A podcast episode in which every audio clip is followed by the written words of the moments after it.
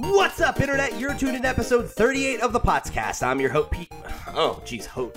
I'm your host, Pete and Bessie, joined as always by my very... well, should I say, as always, the returning champion, Jack Pixelpar Parsons. You're back, buddy. Yeah. Well, it's been 3 episodes. Long enough. Did you miss me? I guess. Yeah, I guess. I'm sure the listeners did. Steve obviously didn't. No, Steve knew he had to get away from you. That was the thing. He's like, it's been 3 weeks without him. I really prefer the show when it's just you and me. DJ's fine, but that Pixel guy, he's such a diva. And then also joining us today, we have Mr. Liam Robertson. Hi, how's it going? Woo! Thanks for joining us, Liam. Thank you. Thanks for having me. I'm happy to be here. So for those who don't know, why don't you just real quick tell the listeners where they might know you from, where they can find your work, all that plug stuff. Well, I'm on Twitter. I probably blocked you on there, but you can always go have a look. I'm Dr._Cupcakes on there. And I'm the guy who writes about the videos, you know, the video games. I have been known to dabble in those. And I typically talk about games that were cancelled, cut content, that kind of thing. And I do a series on Did You Know Gaming, the YouTube channel. So yeah, check that stuff out. Just give me a look up, Liam Robertson. Yeah, I came across your work a couple of years ago when I was in grad school and you were working with Unseen 64. And yeah. I was really into that series that you did on all the Factor 5 games. Right, okay, now you're talking my language. Yeah. Yeah, so we're going to talk a little bit about Star Wars later when we get into the Nintendo Direct recap, but let's kick off the show the way we often do by talking about what we're playing this week. Liam, since you're our guest, anything you've been playing on your Nintendo Switch this week you want to talk about? Yeah, I've been playing like this little indie game called Astral Chain. Have you guys heard about that? Yeah. No, I don't think I've heard of that one. Yeah, it just kind of came out of nowhere, but it's actually pretty good. Surprisingly, it's from this studio called Platinum Games. Have you guys come across that before? Yeah. Anyway, yeah, it's good. It's a good game. Interesting name. Yeah. It's fun. I kind of expected it to be a bit like Bayonetta, you know, I think, because that's Platinum's whole shtick, more of a character action game. But it's actually more of like an action RPG. With, some interesting mechanics. I really like it. It's a bit of a slow burn, but it's one of those ones you got to really stick with, and I think it gets really, really cool. I'm digging it a whole lot. How far in are you, would you say? Maybe about 7 hours. I'm not... Okay. I'm not sure, but I feel like I've carved into it a decent amount now, and I'm getting to a point where I have, like, a decent amount of the legions, which are these monsters which you have on a chain that you fight with. And yeah, the game's starting to open up a whole lot and I'm enjoying it a lot. Once you get a few of the legions under your belt, the game really starts to get interesting in terms of the combat. Okay.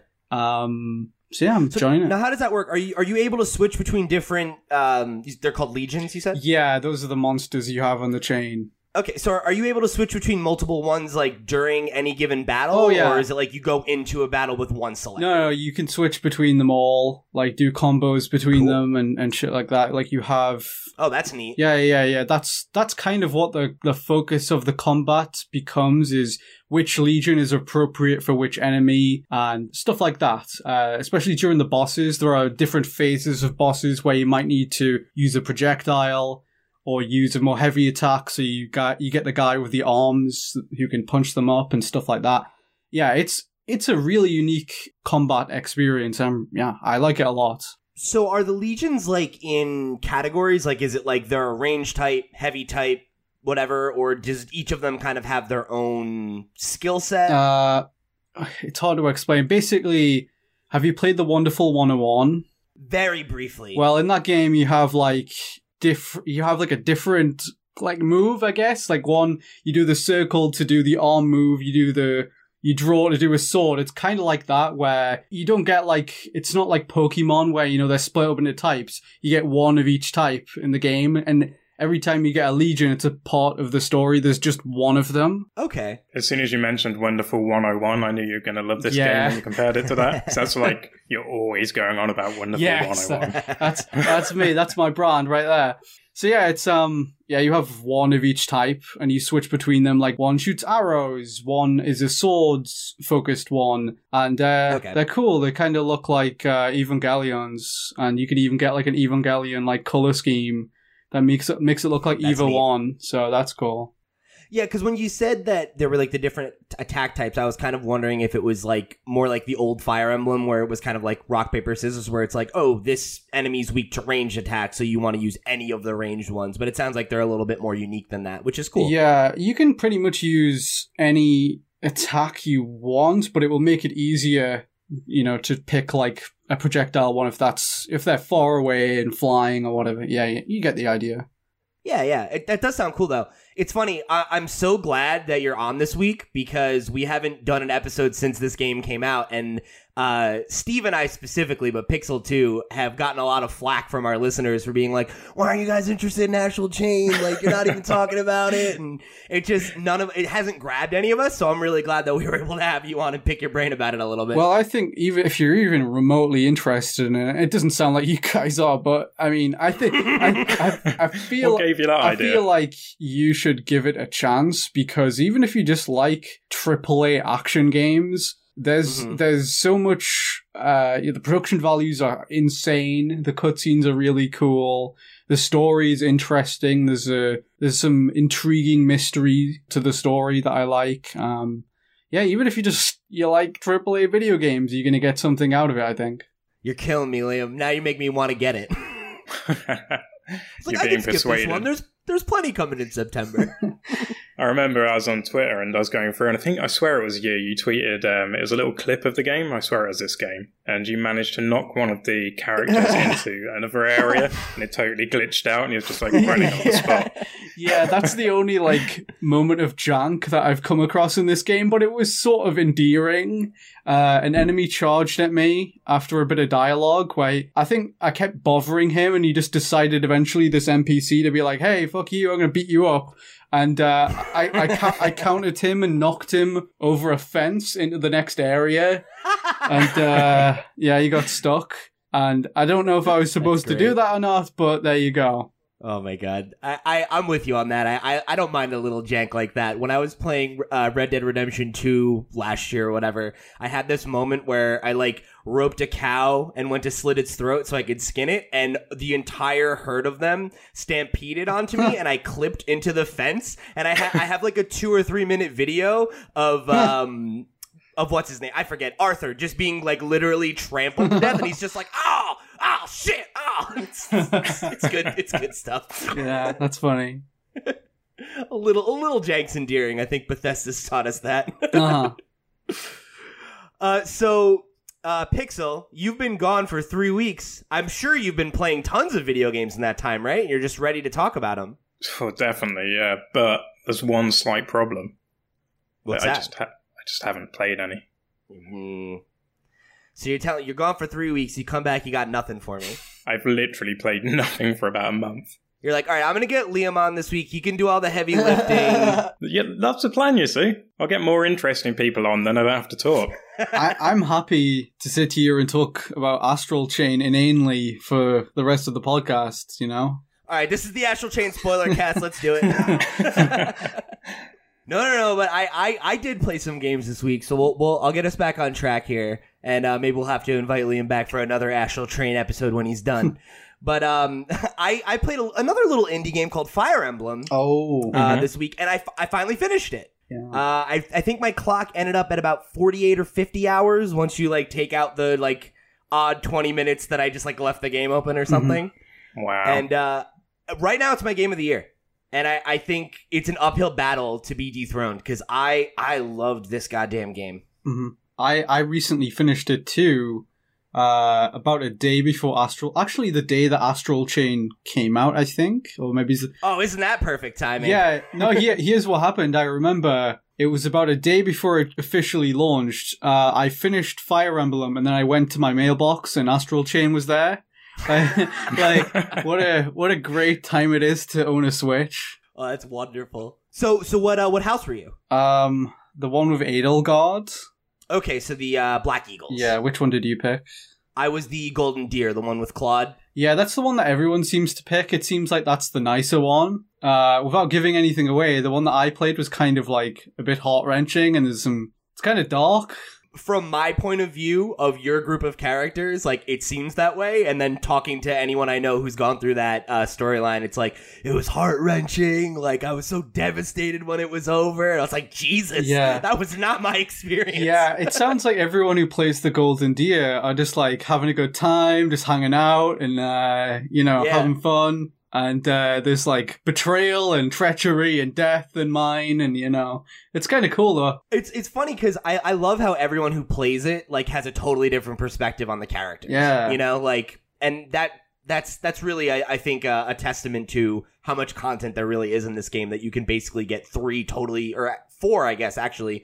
unique experiences out of it, which is awesome. And I'm definitely looking forward to playing through it again. I want to do the playthrough that you did next. Yeah, I'm curious to see how much, like, parity there is between them, like, how different they really get. Like for instance, would I get a different final boss and stuff like that? Because I don't know, from having played it, I mean, I know obviously there are some huge differences, but would the main beats of the story with regards to, like, the Church of Seros be the same? I'm kind of curious about that. So I know on some level they're different, mm-hmm. because I know I was having a conversation with a friend of mine who had just finished the Black Eagles storyline a few days after I had completed the game, and was talking about how from his point of view that and we're getting into, like, loose spoiler territory here. So, if you're super sensitive about that, maybe skip ahead a few seconds. But that, like, Rhea was a bad figure, right? He had a completely negative viewpoint of her based on what he had seen and her actions in the story. And from my point of view, like, I didn't have that interpretation of her at all. She certainly did questionable things, but, like, I had this context that he didn't have that, to me, justifies her actions in the same way that he felt like Edelgard wasn't just a pure villain, where from my point of view, she's evil. That's cool. It seems like there's a lot more difference than you might expect. Yeah, that's interesting. Yeah, Rhea, from what I remember, was fairly neutral, but there were parts where you did question what she was up to. Well, I loved it a whole lot. I don't know if it'll be my game of the year, but it's up there. I guess I don't need to play it now, thanks. Well, get over yourself. Pick up, you promised me you'd play the game, Pixel. You and Steve both. You haven't even touched it. If I wait long enough, you'll describe everything in the game over, like, the course of a month, and I can just say I played it. What games do you play? I play everything. It's just right now I haven't had time to play anything. That's fair enough. Yeah, real convenient. So... after I finished Fire Emblem, I did spend a little bit of time with a couple other indie games while I'm kind of waiting for the next thing to drop, which, thanks to Nintendo, there's like 8 games out today, so I'm all set. Yep. But I spent a good amount of time after I beat Fire Emblem back in Cuphead. I think I mentioned when it first came to Switch, I picked it up again and kicked the tires on it a little bit. I started a new game and worked my way through the first island again, and... I want to see if I can, like, keep the momentum up and finish it, but... Did you do single or co-op? I'm doing it on single. Oh, okay. It's way... If you're playing with somebody who's also really good, it's easier on co-op, but I feel like otherwise it's just harder, because they give all the characters more health, and it's just, like, it's a challenge. There's always that obligation, like, they'll die, they'll turn and look at you, and you're like, oh, for God's sake, you want me to save you, don't you? And then you have to go dive over, like... 5 projectiles to get to them. Yeah, I can't play that game in co-op. I feel like I beat that game, but in order to do it, I had to, like, enter a trance-like state, of dodging yes. of dodging the bullets and everything. And I can't do that if my girlfriend's, like, dying and being like, "Hey, revive me!" Like, I just need to focus on the action, and I can't do that if there's another person that I can't account for moving around. Yep. Yeah, the one time I played it in co-op, it was with a friend of mine, and we were streaming it, and he had never played before, and was just like, what do I do? God. Please save me! And, like, it kept happening where he would die, and I would, like, miss him, and I'd be like, cool, now I just get to do it by myself, but it has, like, twice as much health. Awesome. And then the other game I played, I think I mentioned this on the show once or twice before, but it's an indie game called Letter Quest. I believe it's Letter Quest Remastered. And this is like an indie game that I think really flew under the radar when it came out a couple years ago. But when they brought it to Switch, I had to pick it up again because it was one of my favorite games on the Vita, actually. And I think it was like a PlayStation Plus game at one point. But it's just a great time. It's a kind of like a rogue light RPG, but all of the combat is done through like essentially Scrabble. So, like, you have a set number of letter tiles, and you need to put together words to deal damage to the enemies that you're encountering. And it gets harder and harder as time goes on, and there's kind of, like, multiple challenges for each level that you can go through where they'll put these different, like, restrictions on you where it's like, oh, this boss only takes damage from letters that start with vowels. Or you can only use you can only use words that are, like, 4 characters or more or something like that. Okay, well, I think when you started to talk about vowels, you lost me. Like, don't make me think about the English language. So yeah, it's a game that I definitely go back to from time to time, like when I just need a little something in between, and like I don't want something that's like brain dead, but I also don't want to like start something new or like commit to getting into a new world. It's a game I like to bounce back to time and time again. So whenever I do play it, I like to just give it the shout out. So if you're a fucking dork like me, this might be a game worth checking out. I love the fact, I'm just watching a video of it now. I love the fact when you use a word after you've done the attack, it then tells you what the word means in the bottom. Yeah. Some of the definitions are pretty funny. Amazing. But yeah, so that's a good one to check out if you need something a little bite-sized. Maybe if you can pick it up on a sale. I think it's worth your time. I've enjoyed quite a few hours with it over the years. Cool. So, before we get into all the Nintendo Direct news, I want to just real quickly tell you where you can find us and support us all over the web. So, if you want to show your support for the show, make sure you give us a like on your audio platform of choice. Subscribe to our YouTube channel, youtube.com/LootPots. Follow us at twitch.tv/LootPots. And be all up to date on all the places that we are putting out content, including LootPots.com, where you can find our news, reviews, and other, you know, written content like that you might expect, including all our coverage of the incredible Nintendo Direct that we're about to pick apart.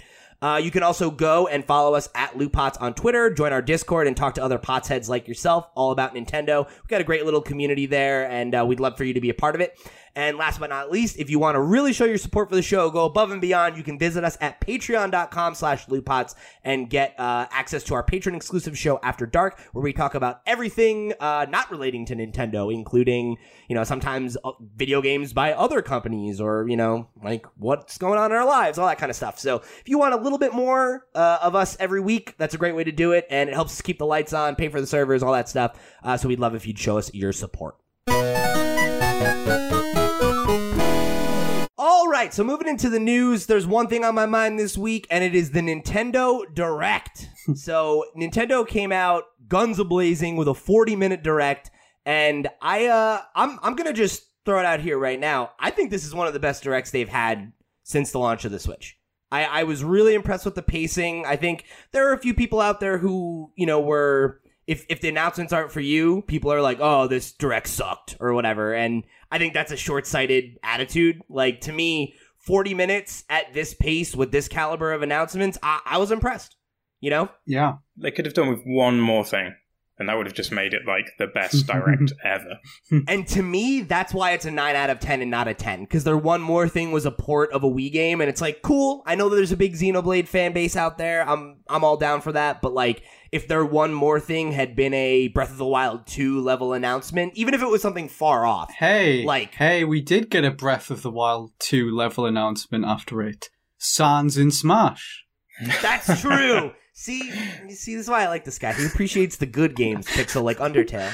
Hey, I played that. You made me play that. Yeah, and you loved it. So why don't you take any of my other recommendations, you monster? Because your recommendations take like 40 hours to complete.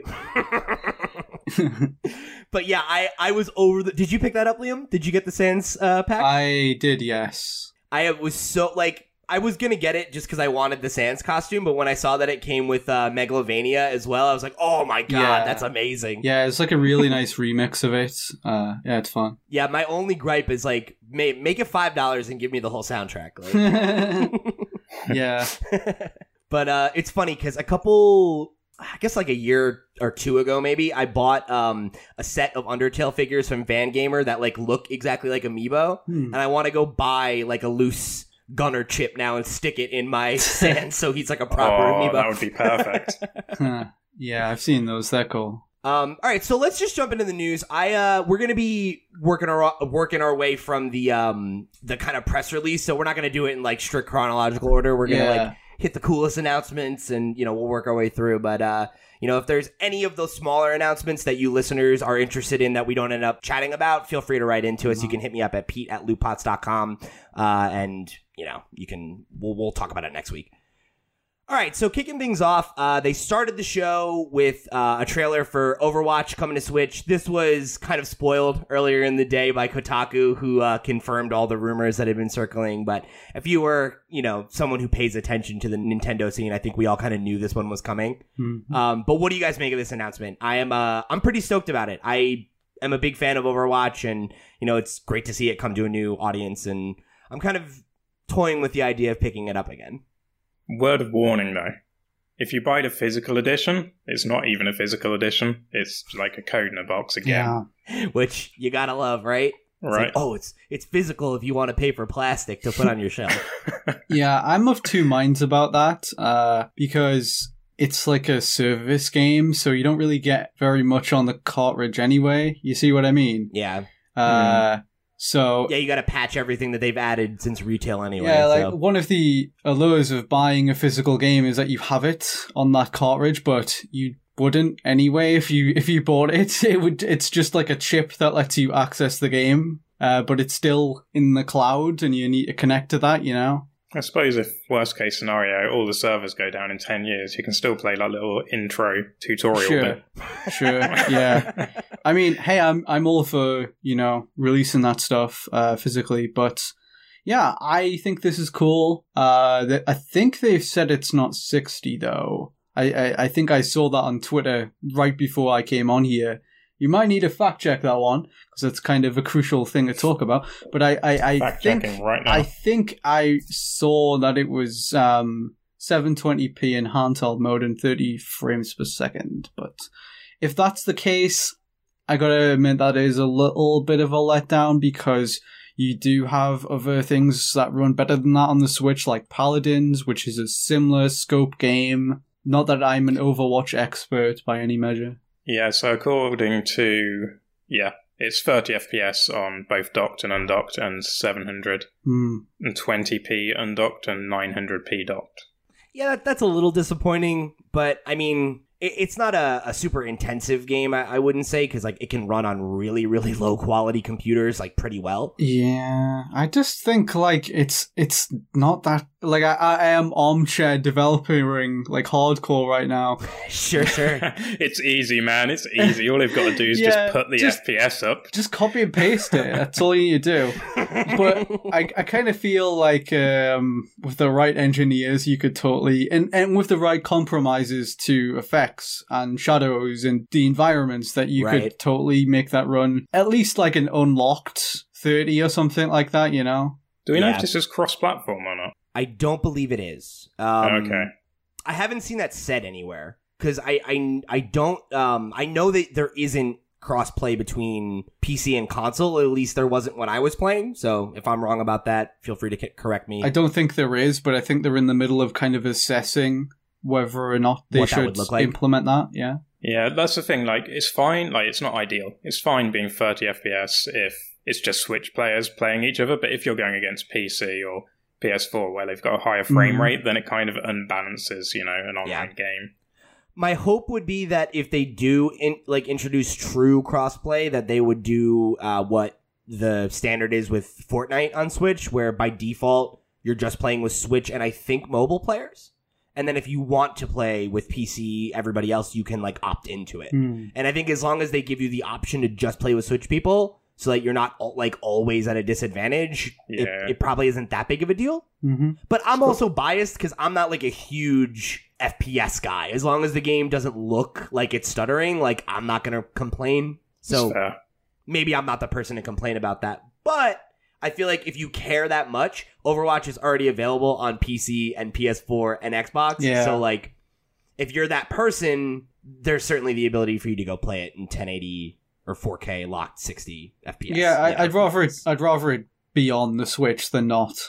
Sure. Absolutely, yeah. So if you guys are interested in checking it out for yourselves, the game is scheduled to hit on October 15th, but you can pre-purchase it today. And it's worth noting that the physical edition that Pixel called out does come with a 3-month Nintendo Switch Online subscription. So could be worth picking up that physical copy, even if it doesn't have a cart in it.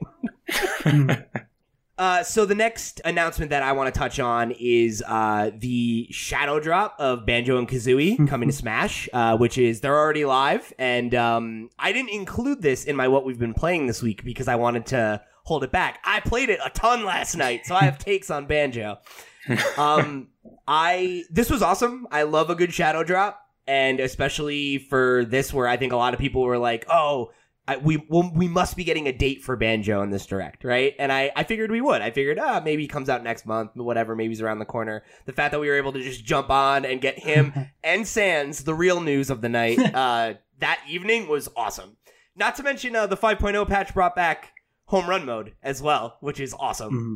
So tons of new Smash content to dive into last night. And like I said, I think I spent probably about an hour or two playing with Banjo, only playing Banjo against like a number of other characters.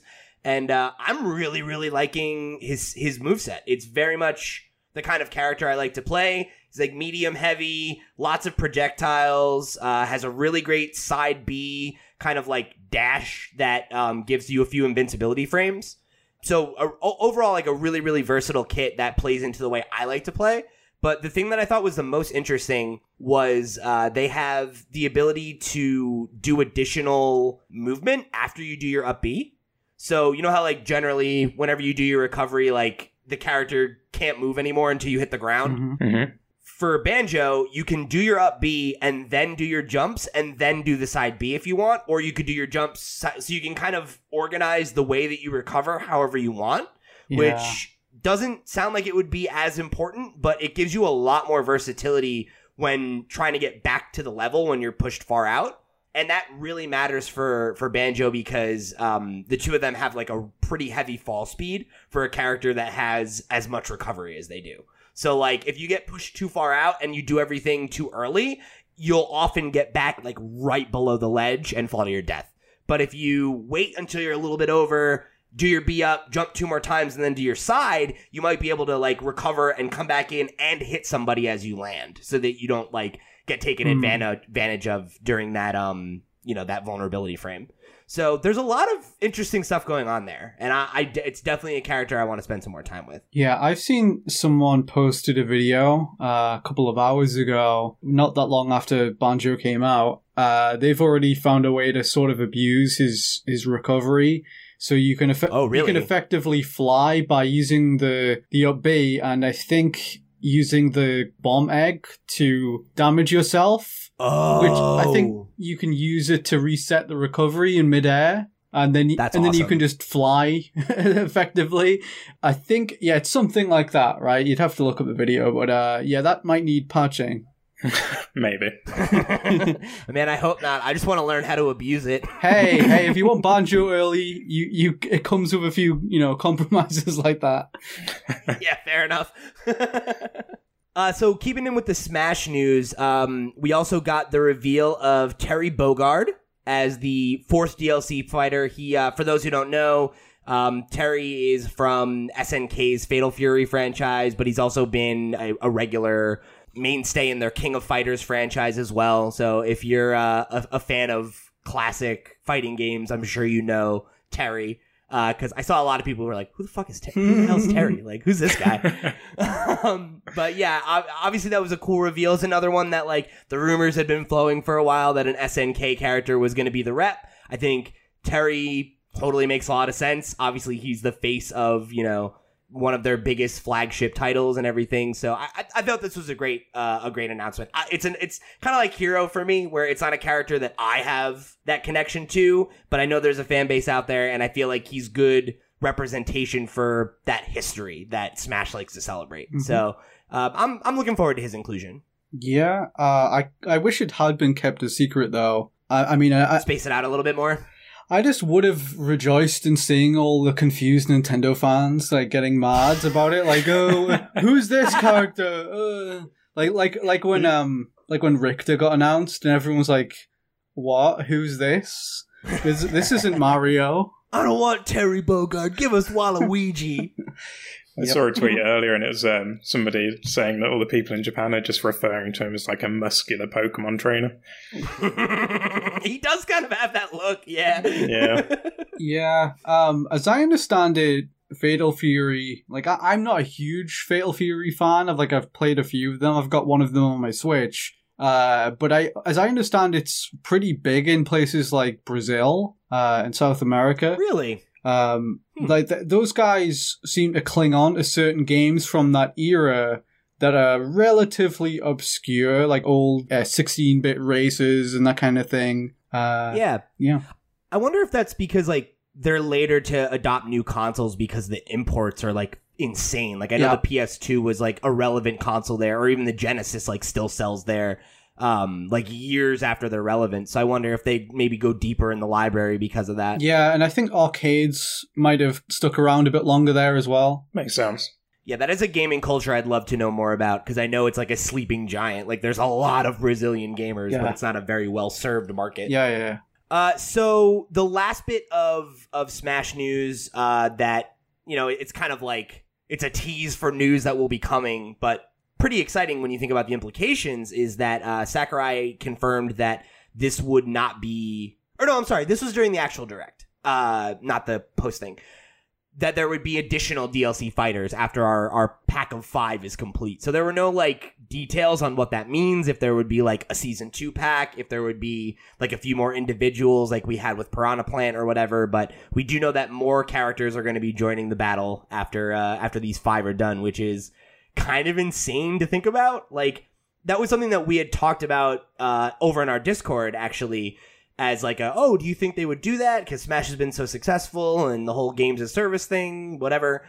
And I always thought it was a possibility, but to actually get the confirmation is kind of wild. Is like, how many characters are going to be in this game when it's done? Mm-hmm. They're going to use it to help promo stuff as well. So they're just going to keep adding for the foreseeable future, I think, until the point where they're like, right, we've got to cut off now because we need to start development on something else for the next console. That's how it's going to go.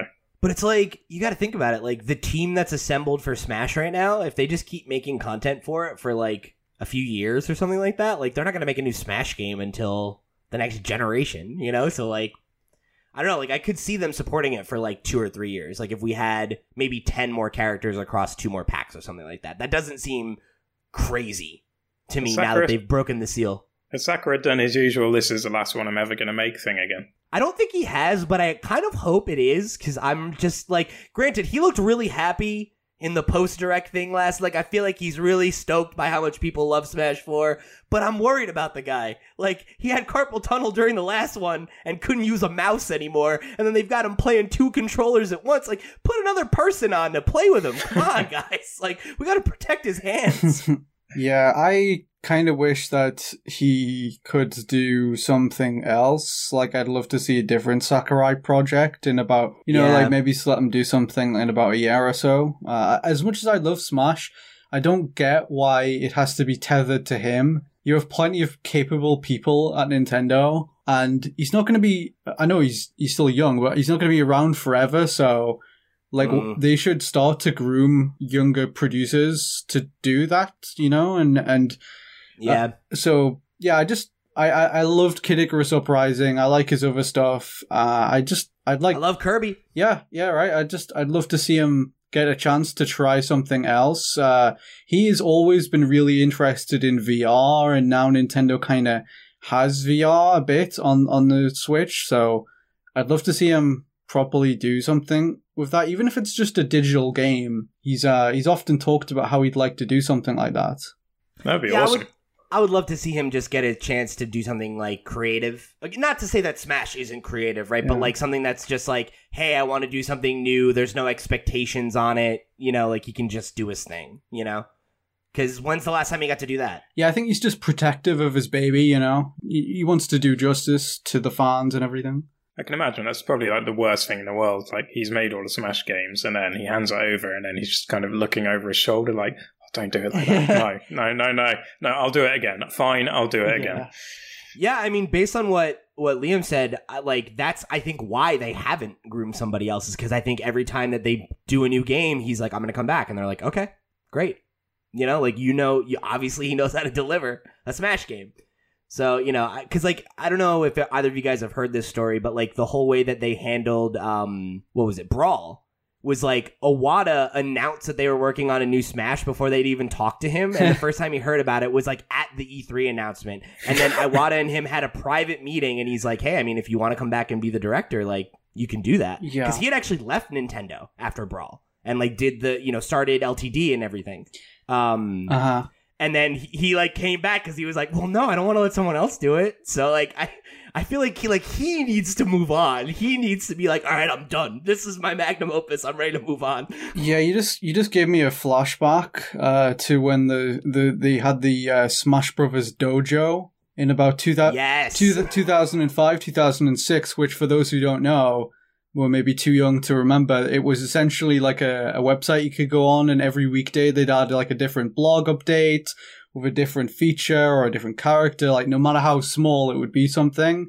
And the first ever update, which you could read on that website, was Sakurai essentially recounting the story which you've just told, where he says, yeah, I didn't know we were going to do this until like a month ago, and it was just kind of dropped on me, and I guess I'm doing this now, so hi. It's perfect. Oh, God bless him, though, man. I appreciate all his hard work. I just really want to make sure that, like, somebody's out there making sure he gets to take a nap and eat a sandwich and see his wife once in a while. Yeah. I'm worried about the guy. So the next... And I, at this point, I'm kind of ranking these based on what I'm most excited by. But next up I wanted to talk about was the Super Nintendo games coming to Nintendo Switch Online. We've got 20 games at launch, which is great. Pretty awesome list. We've got Super Mario World, Mario Kart, Link to the Past, Super Metroid, Stunt Race FX, which is the first time it's actually been available since its original release, Kirby's Dream Land 3, Super Mario World 2, Yoshi's Island, Star Fox, F-Zero, Pilot Wings, Kirby's Dream Course, which is great, Brawl Brothers, Breath of Fire, Demon's Crest, Joe and Mac 2, Lost in the Tropics, Super EDF, Earth Defense Force, Super Ghouls and Ghosts, Super Puyo Puyo 2, another time first available in the US, Super Soccer, available for the first time since its original release, and Super Tennis, also available for the first time since its release. So, pretty great starting lineup. There's, like, a few notable omissions, like Donkey Kong Country, you know, Earthbound, but they got to give us something to work our way up to eventually, right? Mm-hmm. I'm infinitely more hyped for these than I was for NES games. I'm so glad they actually finally released SNES games. Mm-hmm. Yeah. I mean, I'm a huge NES fan, and... I think the person on our podcast being like, they're still great, I still play them, it's great. But, like, It's hard to argue that the Super Nintendo has I guess you could say a better library, right? There's some really, really top-tier stuff on this list. And especially if you're, like, a younger gamer who's never experienced any of this stuff, like, credible value. Yeah, I'm pretty excited about it, too. There's a pretty good lineup there, you know? You got, like, Stunt Racer? That's a couple deep cuts. Yeah, man, exactly. Some deep cuts there, and that's what they needed after, you know, like if you look back even to like the Wii U eShop and the Virtual Console, like they didn't really dabble in too many of those. You got the, you know, just the very typical ones, Super Metroid, F-Zero. So it's cool that they kind of get that they've re-released a bunch of the same ones over and over again. And hey, here's a couple of ones that you didn't have. I think they've got Pilot Wings, which wasn't on the SNES Classic. So, great. I'm happy with that. Yeah, me too. My only hope is because I totally agree with you. I want to see the NSO service eventually evolve to have the level of depth that the Wii Virtual Console did, where you really got some weird deep cuts on there, you know? Yeah. So I'm stoked to see some of this stuff on here. I'm pleased to play Link to the Past again, because I remember like when I got my 3DS, I just missed out on the Ambassador program, and I was annoyed I couldn't play it. Yeah, I mean, I haven't played Link to the Past probably in like 10 years, so I'm definitely down to play that again, and I am... You better believe I'm going to start my probably 30th run of Super Mario World later tonight. Mm-hmm. Yeah, you didn't miss out on much by missing the Ambassador games on the 3DS, which were the laziest emulations I've ever seen. You couldn't... I don't think it even had save states or anything like that. Like, well, maybe, but it was very, very, very basic. Didn't they? Didn't somebody point out that one of the games that was on it was like a 3DS ROM from a site that someone had like adjusted slightly? Oh my god, that's hilarious! That's very possible, because I remember the ROM that they used to sell of Super Mario Brothers on the Wii was from a pirated ROM site, and somebody like took that down and was able to like find a mention of the site in its data. So yeah, that's incredible. Nintendo wants to be out here giving shit to people trying to run emulators, and then here they are working off the fruits of their labor. Oh my gosh. So speaking of, I don't know if I'd call it retro, but we'll say classic Nintendo games getting a fresh coat of paint. Xenoblade Chronicles, the definitive edition, which was the original, Xenoblade game back in 2012 on Wii, is coming to Switch with a... really nice up-res. I saw like a couple like picture by pictures, and it's like, woof, that original version looks rough in comparison. When I saw it, I was like, because I played this on Wii, I didn't finish it, but I played it, and I like when I saw the trailer, the way I was remembering it in my head was a lot better than it actually was on Wii, and then when I saw the like side by sides, I was like, oh wow, they've actually put a lot of effort into the graphical upgrade. Mm-hmm. To me, that is the sign of a good remaster or up-res, mm-hmm, or whatever, is when you look at it and you're like, this doesn't even look different, and then you look at the original and you're like, oh fuck, like it should be capturing what you remember it being like. Mm-hmm. Yeah, this is really cool. I'm pretty excited about this. Like, I've never actually played the original Xenoblade. Me neither. I came, I guess, just too late in the Wii's lifespan, and I wasn't interested on 3DS. Like, I don't know, this inferior version. So I'm glad they're putting it back out there and fixing the faces, which were always a bit weird in that game. Now they look like good looking anime dudes. Great. Yeah, we got that nice shot of Shulk just like lazing around in the grass, and I'm like, oh man, we got to get that shirtless Shulk. Let's do it. He's looking great. Oh man, yeah, I haven't played this one either, so I might give it a shot. The Xenoblade franchise has never really appealed to me, because it's just a little bit. It feels similar to why I wasn't interested in Astral Chain, where it has like a very kind of like. I don't mean this to be insulting, but it kind of comes off that way. It's like it feels a little trite. It feels like a little bit. Been there, done that, like kind of anime vibes, like I feel like I've seen so many games or shows or movies that have a similar kind of vibe, and I think that always kind of made me a little bit just like, turn up my nose at it, and maybe I'll have to give it a shot this time and really give it like an earnest go, because Monolith, they've worked on a ton of games that I really like, and I know they do good work, so I feel like I owe them a shot at their actually checking out their franchise. From what I remember, it's been years since I've played it, but it was good. It wasn't just bog standard kind of JRPG stuff. I remember it being really interesting in places. Maybe this is their chance to like up it up a little bit, give it the bump that like Fire Emblem got after Awakening, where everyone's like, oh yeah, Fire Emblem's like a big deal now. Maybe this is their chance. I think the only reason I put it down was because I got lost, and then I stopped playing it for like a couple of days and went back, and I have no idea what I'm doing. That's the worst. So, speaking of ports, we also got the announcement of Tokyo Mirage Sessions #FE Encore, which is, what a name, which is the Fire Emblem Atlas crossover game that was a Wii U exclusive and, got very little fanfare because nobody owned a Wii U, so really glad to see this is getting a port and a second chance at life now, coming out January 17th. So that's pretty cool. If you're especially like coming hot off of Three Houses, I'm like, oh, maybe I'll check this out. I like Fire Emblem now. Great marketing tactic. Yeah, right? Yeah, I've not played it, but as I understand it, it hardly has anything to do with Fire Emblem. Like, I think... There's just Fire Emblem characters in it, right? Yeah, but I don't think that has any great relevance to, like, the story or anything like that. Like, I think they're like, guest attacks and stuff like that. Okay. Like, maybe there's more than, as I understand it, but just from talking to people who have actually played it, yeah, it doesn't sound like there's much Shin Megami Tensei or Fire Emblem in it. It's mostly like a typical Atlus Persona game with, yeah, very anime stuff. Like, there's like, you know, music is a big part of the story and having a singing career, I think. I don't know, something like that. Is that where the encore pun comes from then? Oh, okay. Yeah. All right, that makes sense. Yeah, That's so silly. I need to play this, though. This is one of the few Wii U games, like the big ones, that I missed out on, because it came out like right at the end of the Wii U lifespan, and it was kind of like, who cares, you know? Let's just... Yeah. Let's give us... You know, just get the NX out, yeah.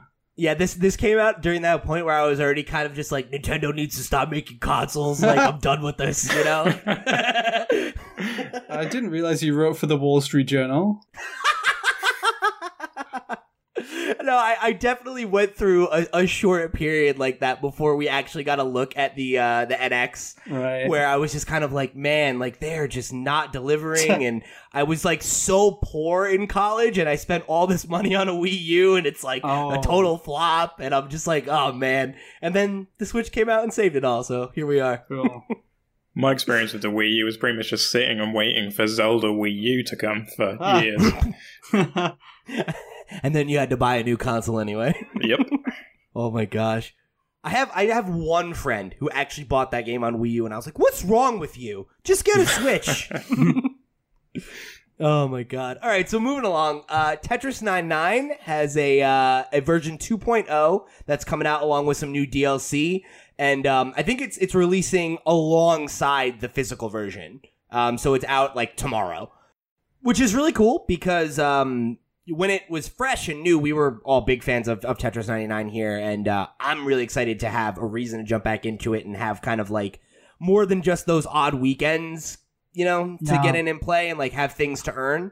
Did you end up playing much of Tetris 99, Liam? No. I mostly just prefer offline Tetris, to be honest. I like playing like local multiplayer in Tetris, but hey, maybe it's really good. Like, everyone says that it's fun, so I guess I'll have to try it out. I like that they added the Nintendo skins and that kind of thing. You know, that's very... Yeah, that new Mario skin looks really cool. Yeah, it gives me, like, fond memories of Tetris DS, you know? Do you ever play that one where it's all... That was all heavily Nintendo-themed, and that was really cool. Yeah, absolutely. And I've loved the custom skins they've done so far. Like, they have the OG Game Boy one that you were able to unlock a while ago, which is my go-to these days. Mm. But yeah, I if you haven't checked it out, Liam, you should definitely give it a shot. You know, it's free with NSO, and it's a really good game. Yeah, maybe it's when Nintendo stops bombarding me with content for just like 1 week. Yeah, that'd be great. Yeah, I'll give it a try. Have enough time to actually look backwards for a change. Mm. So, what about you, Pixel? Do you think you'll jump back into Tetris 99 with this update? No, I've been humiliated enough playing online, so. This is pretty much. You know what? You couldn't even get it, could you? You've never won a game. Yeah, thanks. Oh man, I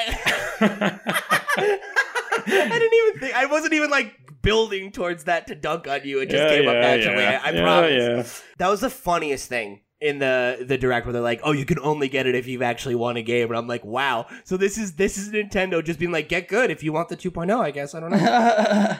I'm going to have to get my girlfriend to play on my account for a bit just so I can get... let her win one for you. Wait, so if I jump on now, I can't get the updates? No, you have to actually win a game before they let you download the update. That's really, really weird.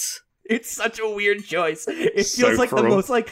It feels so passive-aggressive. Like, yeah. Oh, I'm sorry, you're not good enough at the game to play. I feel like if I jump in now, like, I'm pretty good at Tetris, but wouldn't everyone online who's still playing that, like, months later be really good? Like, I feel like if you jump on now, you'll probably be okay, though, because there'll be an influx of new people. Okay, maybe. Now's your chance. I want updates on this, you know? Because I thought I was good at Tetris. Maybe I'll just wait until Christmas Day when all the kids are logging on, you know, and I'll step in and just clown him out. When does the renewal come on? When did that start? Because that must be coming near a year now. I think that's like mid into this month, something like that. It's like I think it is this month. I think it did launch in September, so yeah, it's got to be coming up. Mm-hmm. I bet that's why they announced NES games. Yeah, it is. Super NES games. Oh, yeah. Definitely. Gives every... oh, cool, I'll re-up so I can play Mario. I hadn't even thought about that. That was what I wanted. Yeah. And then there's all this new Tetris content. Great. I'll jump into that, too. Yeah. Mm-hmm. Yeah. Very well timed, I would say. Can't wait to play some GameCube games in 2023. Yeah, that'll be great. So then moving along, we've got updates on... or, you know what? I'm sorry. There's one more like big new Nintendo thing before we'll get into the updates, which was Super Kirby Clash. Also got announced, which is a free-to-start multiplayer game. It's like a boss rush thing where there's 4 different classes that you can play, and then it feels like very inspired by mobile gaming. There's gem apples, which are an in-game resource that can either be earned from playing the game or with real-world money. There's a resource called Vigor, which like recharges over time. So I imagine you can, play for a certain amount of time, then you got to wait, or you can pay to recharge, just like you could in like Pokemon Quest or any number of mobile games. And then you can also use that currency to unlock new quests, trade for new weapons, armor, support items, stickers, etc. And you're also able to craft like the items yourself with that real world currency as well, or with that in-game currency. So I haven't gotten to check this out, but DJ, who's a member of the LootPots team, did download it last night, and he was raving about it on our Discord earlier today. So if you want to check it out for yourself, it's already available. Go check it out. Does it have online co-op? It does. Yeah, you can play locally by passing a Joy-Con, and you can play with everybody on one Switch. You can play with multiple Switches in the same room, or you can do online play. Okay. Well, that's kind of interesting. Yeah. So it seems like one to check out. I'm a big fan of Kirby stuff. So the idea of a game that's just boss rushes is actually kind of appealing because they're always like a little too easy on the like platforming levels. So like if it's just the boss stuff and hopefully there's like kind of a curve there, that can be fun. Yeah, I suppose I might give it a shot. And if it's got like online stuff, I kind of like the Switch one. What's it called again? I was trying to think of that earlier because that had a boss rush mode in it too. Star Allies. That's it. Yeah, I was gonna say I couldn't remember because like as soon as you think of Kirby title, it's like, well, Super and Star are definitely both in it. But I was trying to think about it, and I guess that's kind of symbolic of how I feel about the game, that it's just kind of forgettable, right? Like it's very perfunctory Kirby, very easy, not particularly memorable. Yep. It's like that was fun for an afternoon. Yeah. And then you're done, So this is something that seems like might maybe have a little bit more legs. And I always like to see Nintendo experiment with their IP. Like anything that's pushing something in a new direction is interesting at the very least. So I'll probably give it a shot. To be fair, like looking at the screenshots, the Wispy Woods screenshots on the official Nintendo site, that looks pretty much exactly the same as Star Allies on. Oh yeah, it's all recycled assets, I think. Yeah, I'm almost positive that it is. Why would you even bother making new ones? Yeah, true. Same environments, like different gameplay, like that in and of itself too is interesting, right? Of like, I wonder how much it costs to make this game. Probably not that much. It's like what Liam said earlier. It's just copy paste. That's game development. That's how you make a game. That's like all game design is just copying and pasting. I don't know why they're always complaining. All right, so let's get into some of the updates around big Nintendo franchises, and we're going to start with my favorite to talk about, Pokemon. So we got some new details around Pokemon Sword and Shield. Like we got, I believe it was 3 new Pokemon? Or 2? 2. So we got Poltegeist. Who is a ghost Pokemon that is a pot of tea. Very British, very appropriate, right, guys?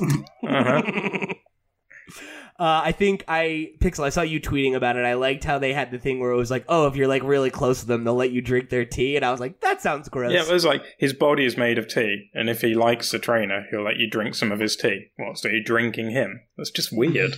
That's weird. It kind of feels like when you go to like a Catholic service and they're like, "Oh, you're going to eat the body of Christ," and I'm like, "No, thanks." That sounds awkward. Now we're good. Actually, now we've got another Brit on the show. Mm-hmm. Liam, can you confirm this, right? Because me and Steve told Pete this a while ago, that although like everyone's like, oh, teapot, that's so British, no one in Britain actually uses a teapot anymore. I think my nan does, but that's it. I don't own one. Do you have an electric kettle? I got an electric kettle, yeah, but yeah. I mean, I'm not hosting tea parties, so I don't need a teapot. Fair.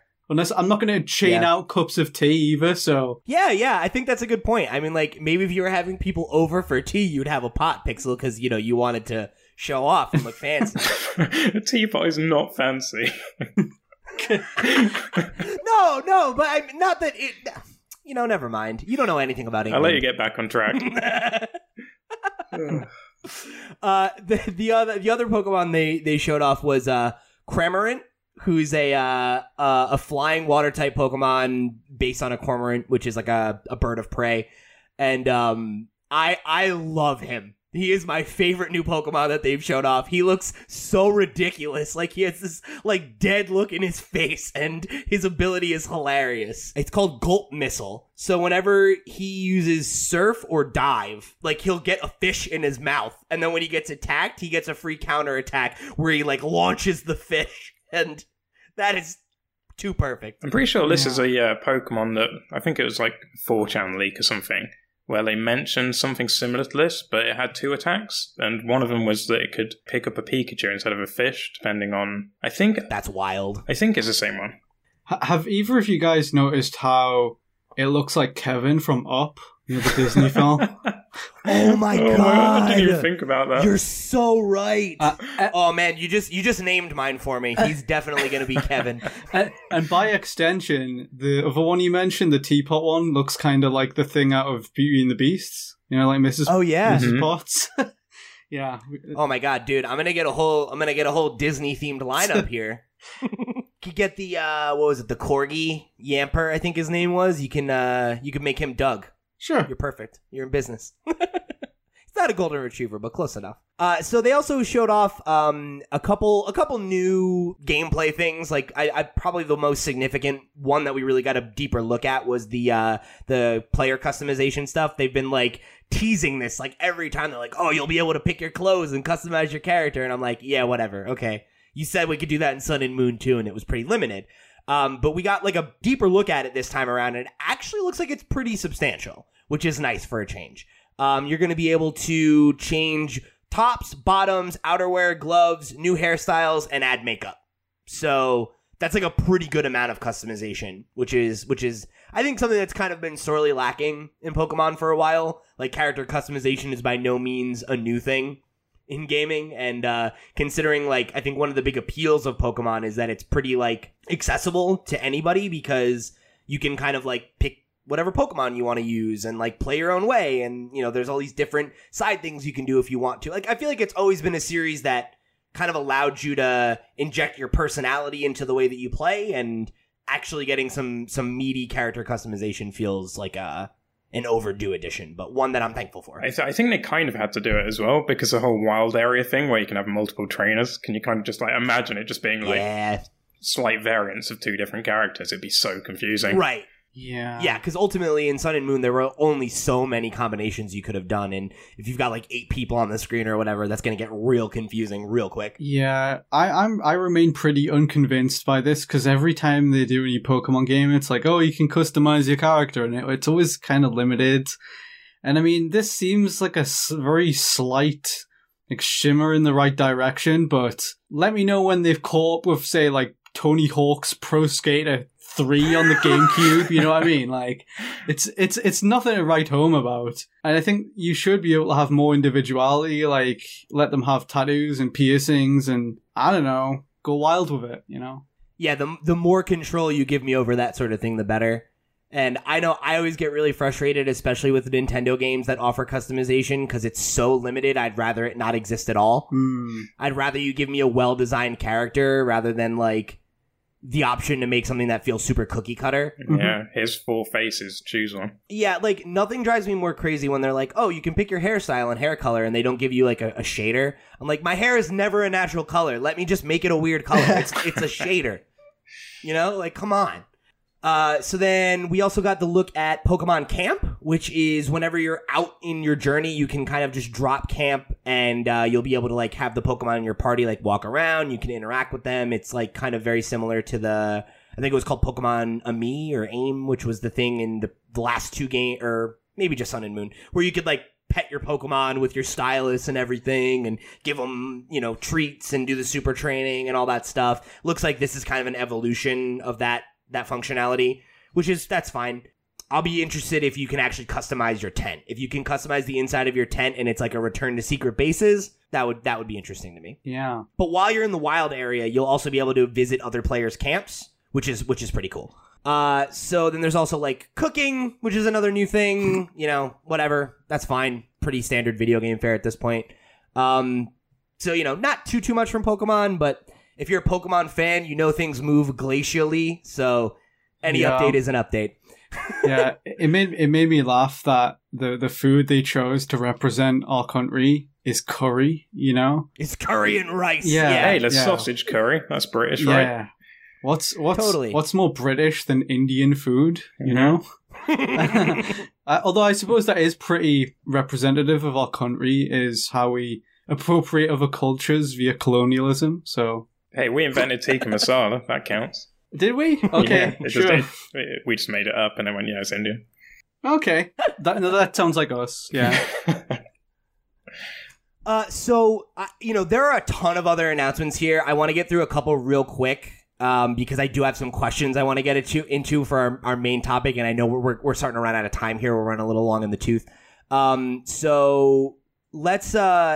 Let's just real quick, I think the other big highlights that were like new exclusive games coming to Switch or something like that, there's Star Wars Jedi Knight 2, Jedi Outcast, one of my favorite Star Wars games of all time. I can't wait to play this again. Was this one you were into, Liam, being a Star Wars guy? I like Star Wars. I think I own this on both GameCube and Xbox One, and I've never played it before. Oh, no! No, it's just... Oh, it's such a good game. Yeah, it's just kind of sitting there. So I'll have to play it at some point, but I never got around to it. Fantastic. Maybe this is your opportunity. Yeah. This is another game coming in September, which is just like, kill me now. Like, there's too many games. But then we also got Doom 64 coming out November 22nd. That's awesome. Like I said, there's a ton of stuff that came out of here. Dauntless, Trials of Mana, new Amiibo, like... ton of stuff. We got updates on Animal Crossing, which looks fantastic. Luigi's Mansion 3, which looks fantastic. We just don't have enough time to get through all this if I want to get to our questions. So if any of this stuff piques your interest, you've got questions or hot takes for us that you want to see us talk about on next week's show, remember you can write into me at pete@lootpots.com or get us in any of the other ways that I mentioned in our plugs. So go do the things. You know how to internet. Moving along out this week, I'm going to go through these real quick and not let Pixel or Liam get a word in edgewise so we can make sure we get to the main topic. But there was a ton of games out this week that you might want to check out, so I'm going to go through these for you real quick here. Wednesday, September 4th, we've got Banjo-Kazooie coming to Smash with the 5.0 update that also includes Home Run Mode. Super Kirby Clash also released yesterday. Deadly Premonition Origins also released yesterday. And Divinity Original Sin 2, the Definitive Edition, which does include that cross-save with Steam, all out yesterday. Today, as of this recording anyway, Thursday, September 5th, we've got Super Nintendo games coming to Nintendo Switch Online. And Friday, September 6th, we've got the Tetris 99 2.0 update and physical edition and Creature in the Well, which was that awesome little adventure pinballer game that we saw a couple directs ago. So you're going to want to go check all that stuff out. Moving along into our main topic. I threw out the pot signal, and the legion of potheads out there on Twitter and Discord came correct with plenty of good questions for us. So let's jump right into them. So our first one comes from Noble Gentleman over on Twitter, who asked, as an avid fan of King of Fighters and SNK, I was hyped to see Terry as the new DLC character, but deep down I had a fear that maybe it would have been somebody else from SNK. If Terry didn't get in, who else would you guys have liked to see to represent SNK instead? So I have no relationship to their fighting franchises, so for me, the character that would have got the pot was like Bubble Bobble, which was never going to happen. Oh, that would have been amazing. For me, it would be Marco or whatever character you want from Metal Slug. Solid pick. I love Metal Slug.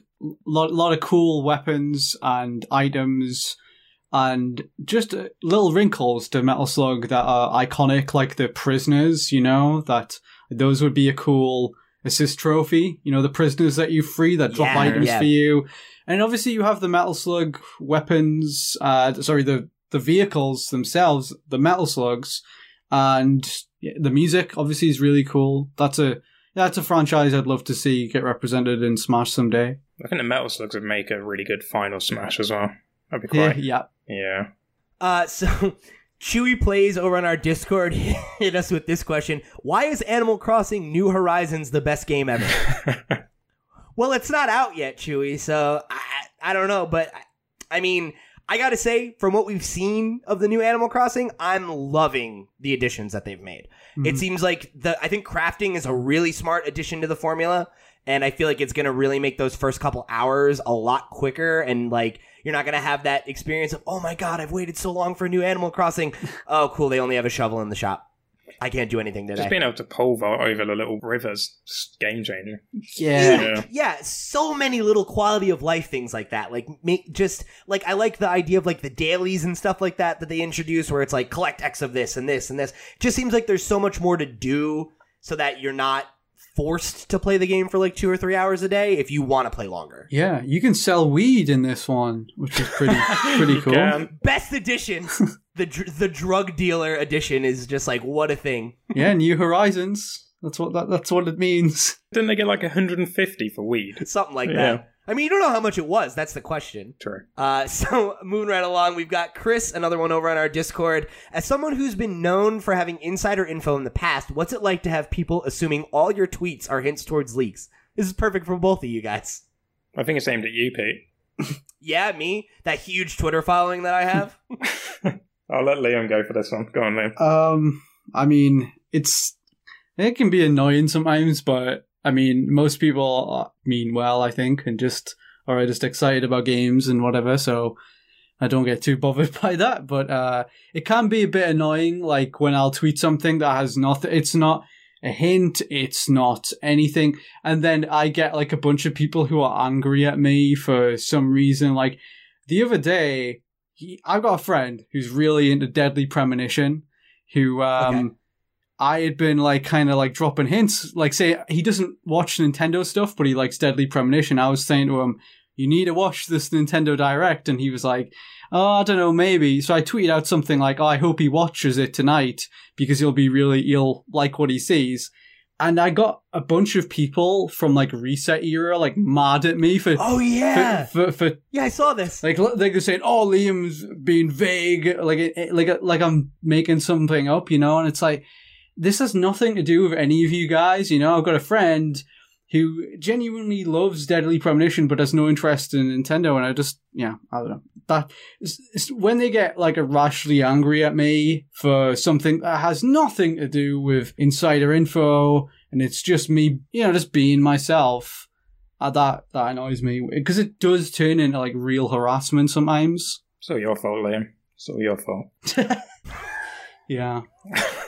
God forbid you tweet about video games, Liam. How dare you?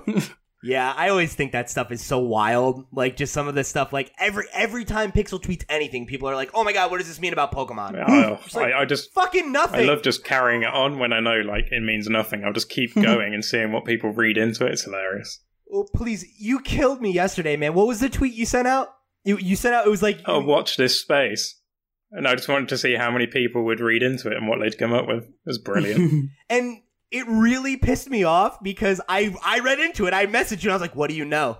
The best thing was, like 10 minutes later, I tweeted, like, honestly, this is nothing. I have zero insider information. Everyone's like, zero? F0? That's amazing.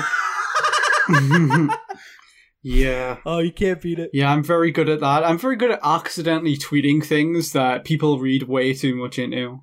Well, I mean, if they read into everything, like, what are you supposed to do? Yeah. Oh, my gosh. So this next one actually comes from Max from the LootPots team, and he said, this one's for Liam. Before E3, Verbergen posted on Reshit Era that a 2D Metroid game is in development. As I'm sure Pixel and Pete will be able to tell you, I eat, sleep, and breathe Metroid. Is there any truth to the rumor at all? Also, do you think the dream of Metroid Prime Trilogy on Switch is dead? Is that directed at me? Yeah, you've been put on the spot.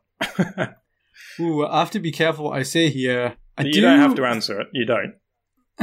Yeah. I don't want to get you in trouble. If you want to just tell Max to fuck off, that's fine. No, I won't tell Max to fuck off. I do think there's some truth in there, you know. I do think there's some stuff being kicked around. I don't have too much insight into the first thing he's talking about, but the 2D Metroid. Yeah, but the trilogy collection is definitely real.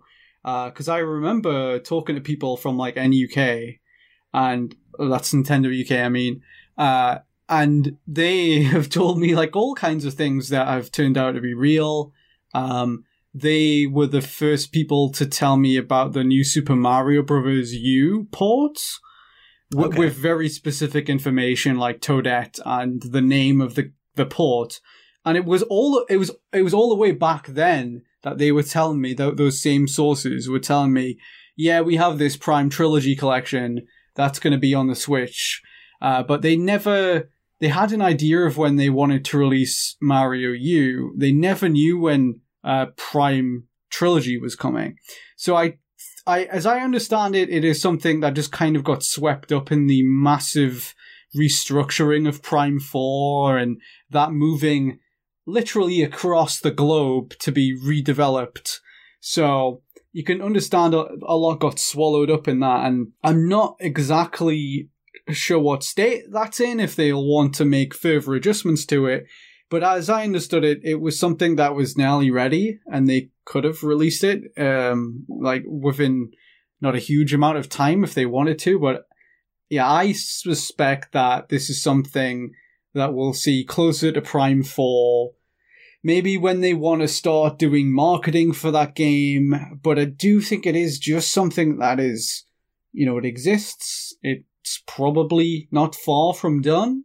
And Nintendo could release it whenever they want, more or less. I'm not saying it's 100% done or anything like that, but I do think it's ready. So Nintendo can plan a release for it when they're ready to. But yeah, Prime 4 is the kind of the thing that we've, you know, that we can't account for right now. So when Prime 4 is ready and they start to at least market that and they have an idea of what the fuck that game is going to be, but I think still that is so far away.